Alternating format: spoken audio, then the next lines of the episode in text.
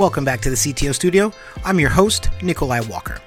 In today's episode, we're going to be chatting with Igor Mameshin, who is the CTO for AgileStacks. He wrote an article about the seven deadly sins of infrastructure as code, and this episode addresses the first one of that list, which is security shortcuts, as well as a couple others. Yeah, yeah, that's uh, that's a good plan. So the goal is to help others to recognize this. uh, patterns and avoid them.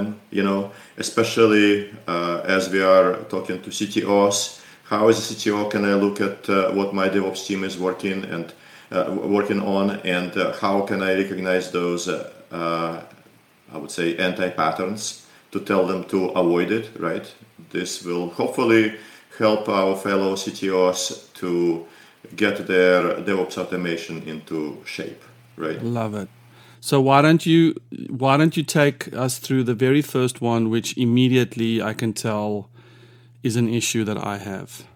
So you find yourself uh, uh, guilty. Yeah, well, that's that's not that's not just you and uh, security shortcuts. We are talking about uh, number one sin potentially is security shortcuts. Is that proper security takes time to implement, and oftentimes in the rush to push our products to market, we take shortcuts. And as you write infrastructure as code, you will uh, oftentimes uh, also initially take those shortcuts. You know, eh, I'm not gonna uh, parameterize this password and store it in Vault. I'm gonna hard code it, or eh, you know, who needs to have a separate role uh, for each bucket? I'm gonna use one role for all the S3 buckets that I have, and all sorts of shortcuts, right? But uh, at the end, uh, you will end up with infrastructure that uh, has too many shortcuts, uh, um, you know, and uh, not enough best practices implemented, like SSL, TLS, DNS. That should be part of every microservice, every application.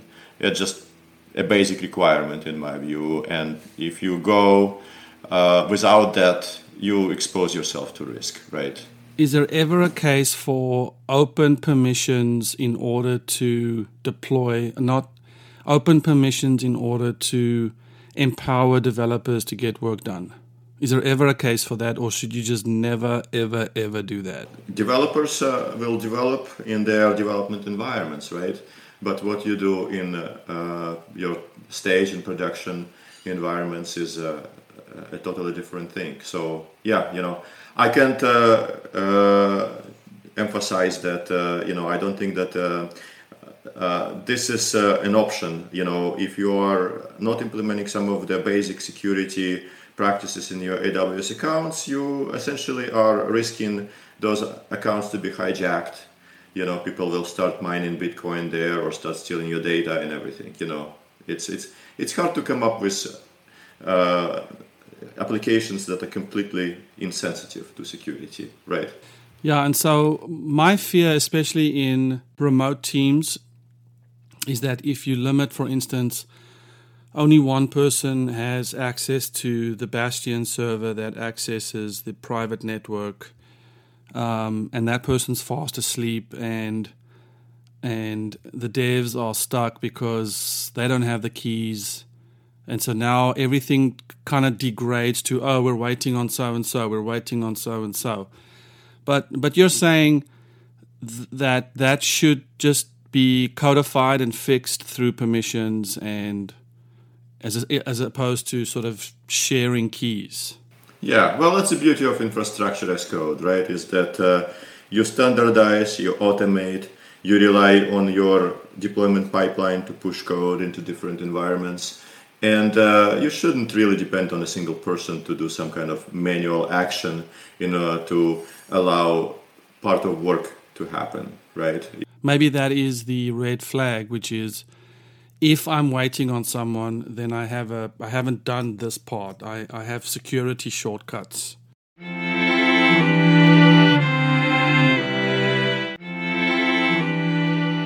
Okay, what's what's what's the second one, Igor?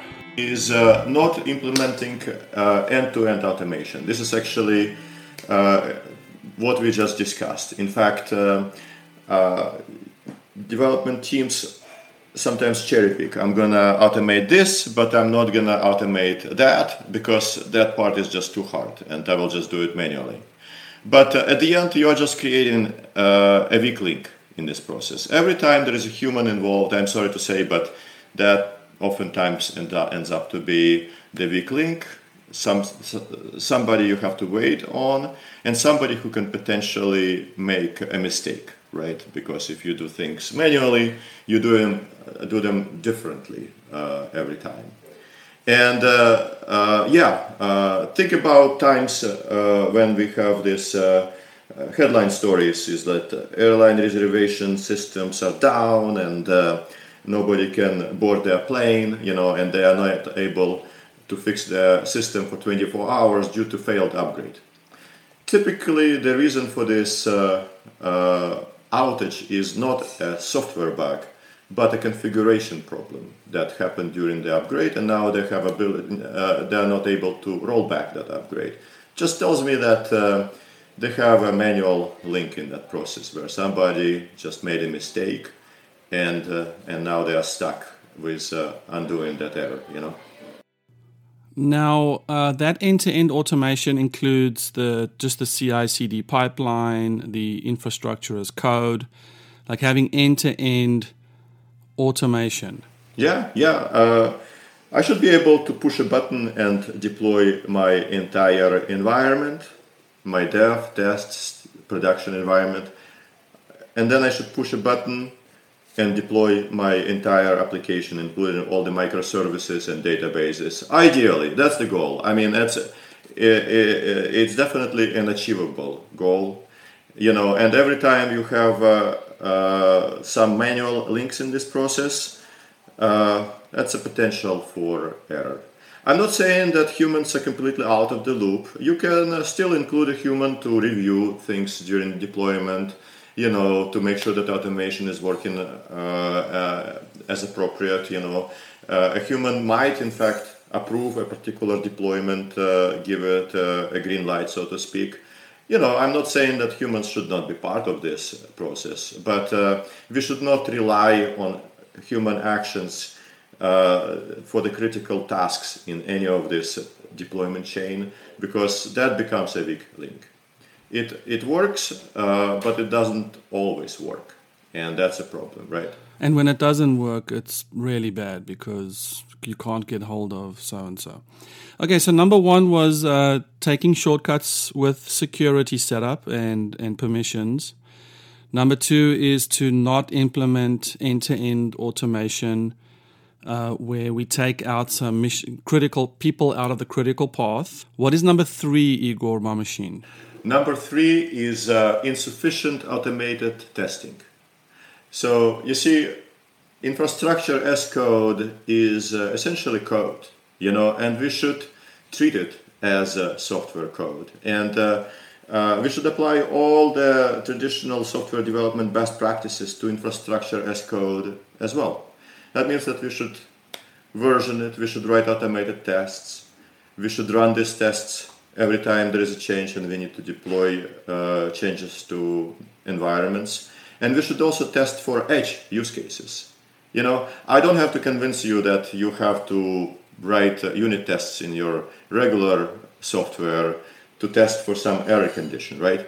But uh, at this time, still a lot of people are not testing for some edge conditions in uh, their infrastructure as code, you know, and uh, that that is again potential for error, unpredictable error, you know.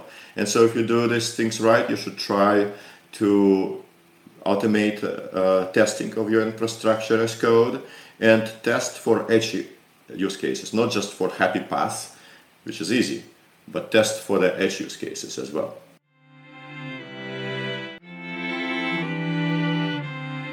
So, edge use case, for instance, installing a certificate but not actually having generated, or the, generation of the certificate fails, for instance. Let's take something like Terraform, for instance. Do you? I can't even visualize what a what a test script looks like. Is it a specific scripting language for Terraform, or or or do you just write it in code somehow? Uh, we use uh, a number of various uh, testing tools.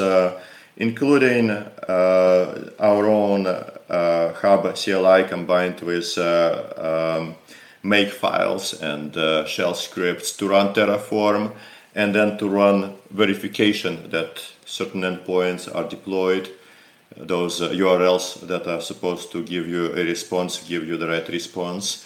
And we are in fact running these tests uh, daily in all three cloud providers, AWS, Azure, and uh, GCP, to make sure that our uh, stack templates continue to work. And um, when somebody makes a change, uh, commits it to Git, and uh, it causes errors, we can uh, catch that situation quite fast, you know, without uh, waiting for this change to be deployed to production.